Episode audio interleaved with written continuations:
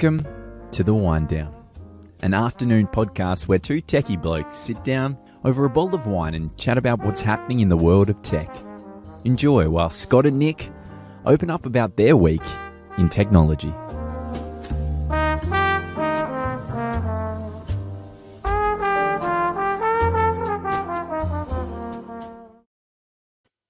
Well, ladies and gentlemen, good afternoon and welcome to the Lockdown Wind Down. My name's Yes. Nick and I'm here with. Scott. Hello, Scott. How are you? Hello, Nick. How are you going? I'm very well indeed. Well, the first question is where are we and what are we drinking? Because it's different this week. We're, we're- in Sydney, so we're at home. That's uh, that's very easy to work out. but um, I thought we might try something uh, um, a little a little different as well. I know we try something a little different sometimes, but um, there's a couple of things. One, this um, if you can sort of see that on this wonderful virtual camera thing here. This is That's a bottle of St. Hugo's. Yep. From, from the Barossa. This is a 98 uh, Cab Sav, which needs a little bit of breathing. It's probably on its uh, on the tail end of uh, happiness, I think. Oh, very nice. You're drinking a 98 Cab Sav. Now, what have I got here? I've got a um, a Wolf Blass Grey Label, um, 2013. Um, it's That's a Cabernet right. Shiraz from Langhorne Creek. It's it's uh, it's it's it's not a pub wine. I'll tell you that much. It's, no, it's not a it's not a pub wine, and uh, the only thing probably better than that would have been the 12, but that's all right. It's a it's a very nice. Now, in in my background, I see your uh, you've got a nice little uh, scenery background going on there of what life used to look like. yes. You'll see. You'll Um, see a cruise ship in it at some stage. Uh, we don't call them cruise ships anymore. We call them COVID incubators. That's very interesting. Um, in my background is something that actually goes with the wine. Um, Oh, and this is the that. St. Hugo's boardroom. Oh, very yeah. good. You've tied it all together, haven't you? I've tied it all together. and what you can see around the edges, if you're sort of looking closely at the picture, is um, uh, a bunch of wine bottles in, in racks of all the various vintages over the years they've produced. Uh, and if you sort of, you really can't see it very clearly, but behind them there's like a, a steel grill, like a like a mesh sort of steel grill. Um, every one of those shelves is air conditioned, so uh, it's got a little bit of an air conditioning outlet just to keep it at a set temperature. Wow. So it's very nice. Wow. That is that is very cool. That is very cool indeed. So um, today the virtual wind down because of good old COVID. So so what are we chatting about today? I thought we were we were we were going to talk about you know the, following on on the whole theme of um, digital transformation. We're going to have a conversation um, very similar to what we did in the accounting technology fireside chat podcast this morning. If you follow Mm. those, and we're going to start talking about um, automation, machine learning. Artificial intelligence, but not just, and we talked about them as theories forever, but how they apply to your business and how they can actually improve it. Yeah, it's it's quite interesting because we we come across uh, a, a lot of different companies doing a lot of different things, and I guess the, there's two ways to look at it. We either tend to see one of two extremes. It's a a a quite modern approach of oh look, click here, do this, bang, something's done, and it's invoiced, and off we go. It's, oh, okay, that's not bad. Um, and you just sort of sit around waiting for what's the next thing I've got to do. And the opposite end of that is uh, yeah, we use the computer every now and then for something, but largely it's people doing this, a bit of paper here, we scribble something down here, we record something over here, and then we go and do something. Then someone has to ship something, and but then we run around trying to pack it, and oh, it's it, it's a very cumbersome process. And I think we've sort of, I like to think we've moved past that today.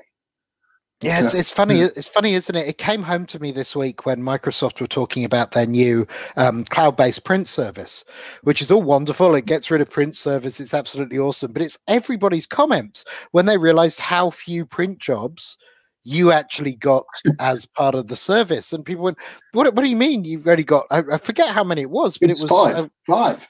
Five per print user. jobs per month per user. Yes. Was it So five it's- pages? No, five print jobs. So the print print jobs jobs, could be unlimited copies, unlimited size, but only five print jobs per user was what Microsoft were estimating, looking at all their customers in the world, what people were doing, which I thought hmm. was just just fantastic, right? Just so different hmm. from what you expect. Well, I, I suppose you look at it, it's an average across all users in the organization. And this was a, This was an enterprise feature. So if you look at a thousand people in an organization, say, well, we only need 5,000 print jobs a month now. And they're probably with the top 5% of printers, not the rest of the organization. But yeah. Mm. Whereas a lot of the organizations we deal with are printing thousands of print jobs a week, right, across a very small yeah. staff base because they're still very paper based and very manual. Mm. And some of that's industry based with certain technical um, technical tools needing paper, like when you're looking at architecture and some of the technical diagrams that come out of that for, for plants and for buildings construction and various things. But um, yeah, it's um, it, it's interesting. This is this is the whole concept of the paperless office. I guess we we tried this multiple times over the years. yeah, but I, I, suppose we're a little better now than we used to be, and the paperless office really is. It's starting to appear, and it's starting to work by hook or by crook. But boy, it still re- requires some discipline. I was talking to Trevor this morning, and they're still not at Ashford's. They're still not paperless, no matter how hard they try. Well, it is paperless. It's not paper none. so let, us let's, let's talk about automation. Applied automation. What what do you hmm. reckon are the things that are ripest for automation in a business, Scott? Oh, look, there's a lot of workflow that you can automate these days. Anything that involves paper going from one person to another to either add something to it, to change what's on there, to even to sign something, signatures. And you're looking at that, and you're like, we, we all know about electronic signatures. We've covered that a bit in the past. Um, and especially if like you know, we, we are in lockdown, literally, we're sitting at home, um, but we're still able to work quite efficiently. So I'm clearly not printing anything and waiting for a person to turn up to mail a letter. Um, that that works. And although I do have a printer here, it doesn't really get that much use. Um, I found very few organisations that really need what we call a wet signature mm. these days. Yeah, I think from from that point of view, I know I've signed an agreement today, um, and and commonly I do that, and we just wouldn't, you know, the, the concept of of a, a physical wet signature, even across government and legal now, is getting less mm. and less. Uh, yeah, a less and less required. Although you need something which allows you to prove you've signed it, but it's, it's less and less a thing now, which I think is mm. awesome. It's so efficient. I did something in the um, US recently that uh, used an uh, online notary service. Oh yeah, where they actually watch you electronically sign and notarize it from there. That's kind of cool. Yes, so they actually make sure it's you who are clicking the button at the time. They send you the document to e-sign, but they actually watch you on camera as you're doing it, so they can see it, it's actually you doing it. No, I like that. That's, that's pretty you, funky. I think I think that's yeah, kind of interesting. It's a brief little recording, and therefore they save it with the document, and it's all sort of locked up in a notary service. But it's only, I think, in the US, it's Delaware and one other state that passed laws to actually allow online notary services. Wow, I guess they all will over time, right? These things evolve. Hey, the, yeah. ne- the next thing I was thinking that's going got to be automated soon is data entry, right? As, oh. as a thing. Look, that, there's a a lot of scanning still happens now. It's not, mm. not bad. Actually, getting a lot better.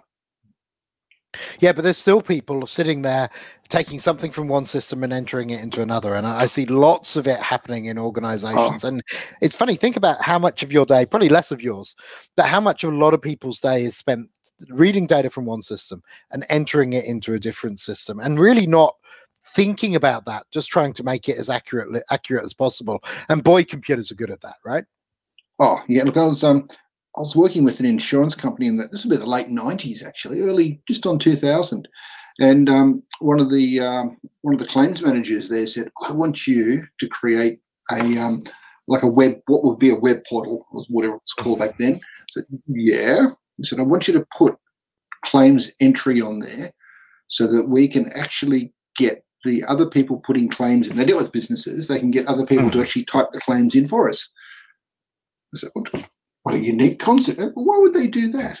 Because they had a team of people in house that would take all the paperwork that came in and you know, type all the claims in and send them off to be processed. Well, they said, well, we want someone else to type the stuff in for us. In fact, we want the people submitting the claims to type this data in for us. And this was not generally done at that point. So yep. what an interesting concept. What I wonder how that would, you know, happen. But now it's a common thing. It's you wouldn't mm. expect anyone else to do that.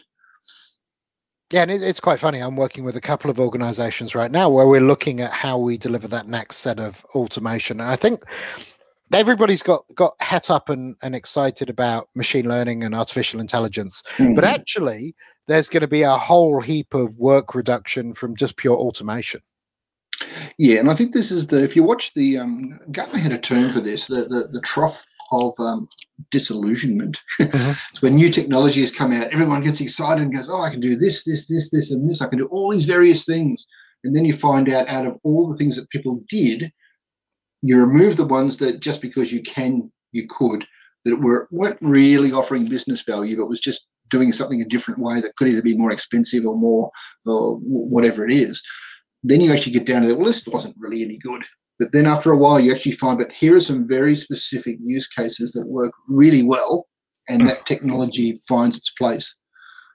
Yeah, and, and I, I think as tech gets more and more advanced and we're able to do more and more things, I think we'll get more technologies being able to do that stuff. So I think it, we're right now we're kind of restricted where we, we you know where certain things lend themselves to it. But as more, yeah, I think a, a, an example I like to use with people is the QR code. Um, bef- before COVID, um, we were at a, um, um, an event and we thought we'd put QR codes on all our business cards, and nobody knew how to use them. Right, nobody at all. And you, you'd know that because the Tribe Tech Yeah. business cards have had QR cards. Yeah, we, we've had to show people what to do with it. Yeah, They said, "What- exactly. "What's this? Is this your logo?" no, it's not a logo. It's a barcode. yeah, and, and, and I would say um, maybe six months ago people would know what to do with them, but I think now all people know what to do is how to use the Service New South Wales app. So they go, "Your barcode's not working in my Service New South Wales app." Will probably be where that comes back to. But maybe we should register our business in there, and uh, I don't know. could be No, interesting. you, you So, don't want um, all sorts of people checking into your business, but anyway, Yes. Yeah. Automation. Yes, yes. Lots of things to help you with automation. There's a, a whole automation platform built into Office 365. Um, and I, I've, Mm. I've certainly spent um, a bunch of time looking at that and some of the the robotic process automation stuff they've got, um, which actually allows you, you. You think of automation, right? What used to be, you had to get an API access to one system and an API access to another, and you build automation between them. Um, and you'd always you'd always get stuck with these horrible legacy applications which had no API and you weren't supported talking to databases and all sorts of stuff. But when you get into real robotic process automation, and this stuff can pretend to be a human, they can actually effectively move the keyboard and mouse and act as one of your data entry staff would. And we can start removing people out of that process, which I think is just amazing. Well, I mean, it's a, a, a at a very basic level, an extension of what we used to call screen scraping. It is. It is exactly that. Except it's it's slightly easier on a green screen, right? But it's Hmm. screen scraping. Is you kind of um, purists scoff at screen scraping, but there That are was great. Well, there, there are enormous systems out there still relying on that to do things like banking and transaction processing and credit cards and all sorts of things. Yeah, I remember many, many years ago, I was at um, I was at IBM, and we used to get measured on uh, how long it took to um, first grab support calls when they came in. And so, you know, I'd say, oh, oh, this one took half an hour, this one took five minutes, this one took two hours. We were probably busy, and and it was sort of say, oh, this is, you know, what, what's going on here? And he said, oh, you'd always have to explain your stats. So I actually wrote a little automation tool based upon a, a screen scraper, what it would do. And then screen scraping, by the way, is when you've got a, a bit of software that looks at the text on the screen, makes decisions based upon it, and then puts new text in various fields for you. So whenever a call came in, this bit of software would find this ticket was new. It'd go and add something to it to say, oh, know, uh, ticket seen, hello, um, dear customer, we'll be with you as soon as our people are available, something, whatever it was going to be, and submitted a response within like 30 seconds. And all Yep. of a sudden, the next month, the stats came out, and they were all like less than a minute. People, oh, it's broken. No, it's real. This is actually it's broken. You can't be that good that quickly. That's right. Every ticket that came in was less than thirty seconds responded to. Um, no, it was um, it was good, I mean, but it is. You've got to work out what you're measuring and why. Um, but that was that was a long time ago, and we've improved things since then. Automated testing in applications now. Mhm. That's that's come a Yep. long way. It has, and people are still doing manual testing in applications. There's all sorts of stuff going on there. So Yeah, I, I don't know how you can really be successful with that properly these days because the things you have to test for, you would build up like thousands of tests for an application over time. How yep. can you do that manually every time you make a change and then find out something's broken? Well, well not only that, you now no longer support one platform. You, in today's mm. world, you're supporting yeah, at least 50 different types of Android phones, at least 10 different production iPhones, um, Macs, PCs, Linux, yeah, the whole gamut. It, the matrix gets too big. You just cannot do that manually. And so people still relying on manual testing are in a kind of funky place. Yeah, but they probably have fun, I suppose. Yeah. But, uh, but yeah, so this this whole automation thing, um, I was um, a little while ago. I was at a, a client, or earlier this year, we were actually allowed out of the house, and um, we, we talked to them about their business because it's um, it's a it's, it's, an older sort of approach, but they are automating at the moment. Um, mm. But um, they would have a salesperson go to a client uh, and, and work on what are we going to do and actually write up things and draw little pictures and whatever. Then they'd go back and someone would price it and they'd actually go back with a new design and a bit like in construction, I suppose, to some degree. Yep. And anyway, you get a, final picture there and then the salesperson would get a signature on the page and take it back into the office. They, oh, they book it in. Then they actually draw some diagrams from that and then someone goes into a factory and actually put it all together and build something out of it. And you know, it comes along the way and then someone else paints it and someone else bolts something else on. And yeah, they're all ticking little boxes along the way. Anyway, finally ends up and gets delivered to site. Someone gets scheduled and actually go and install this equipment. I said, oh, okay. So I said to them, look, that, that's an interesting process. There's a lot of touch points in there. You've got a lot of people doing a lot of manual tasks. And they said, yeah, we, we know. And we try to measure that very clearly and we're trying to work out how many times does someone do something. And said, okay, that's that's good, but it's like the taxi. You're trying to make a better taxi when Uber's come along and said, we're actually just going to change that whole model. Don't try to improve the old model and make it a bit more efficient. Replace the model with a whole new way of doing things. What we said is, look, imagine that you've got a client out there that wants to buy what you do. Mm. They go onto the internet, they look at your widget or whatever it is that you make, and you can actually look at it there in 3D. You can spin it around. You can put measurements. You can put different pictures of where it's going to sit. You can impose it on your house if it's a house thing uh, and see it and all that. They can actually get real time views of what it looks like. They can scale it, scope it, use all different materials, and they say, yeah, hey, look, how much is this? Click, it goes away and automatically calculates a price, puts it there. Says, hey, do you want to go ahead? Click here, electronic signature. That creates an order, which gets put into a machine, which sends all this data to these automation machines and go and actually build this thing without anyone knowing. And the only thing you've got to do is just watch the other end as this gadget comes out ready to get onto a truck and be installed. And no one's touched it. Now, clearly, someone's got to fill the machine up full of parts and you know raw materials and all that sort of stuff. You sort of manage your stock and that sort of thing. But this is where the efficiencies can be done. And then look, that that might be a bit unrealistic for some scenarios, but in general, if you start thinking that if this is what's possible, how can I use some of those scenarios in my business to either remove cost, um, increase the speed at which we do things, create the efficiencies, and that, that sort of level of thinking is where things start to become better. Yeah, no, absolutely, and that's that's I think what people talk about when we talk about digital transformation.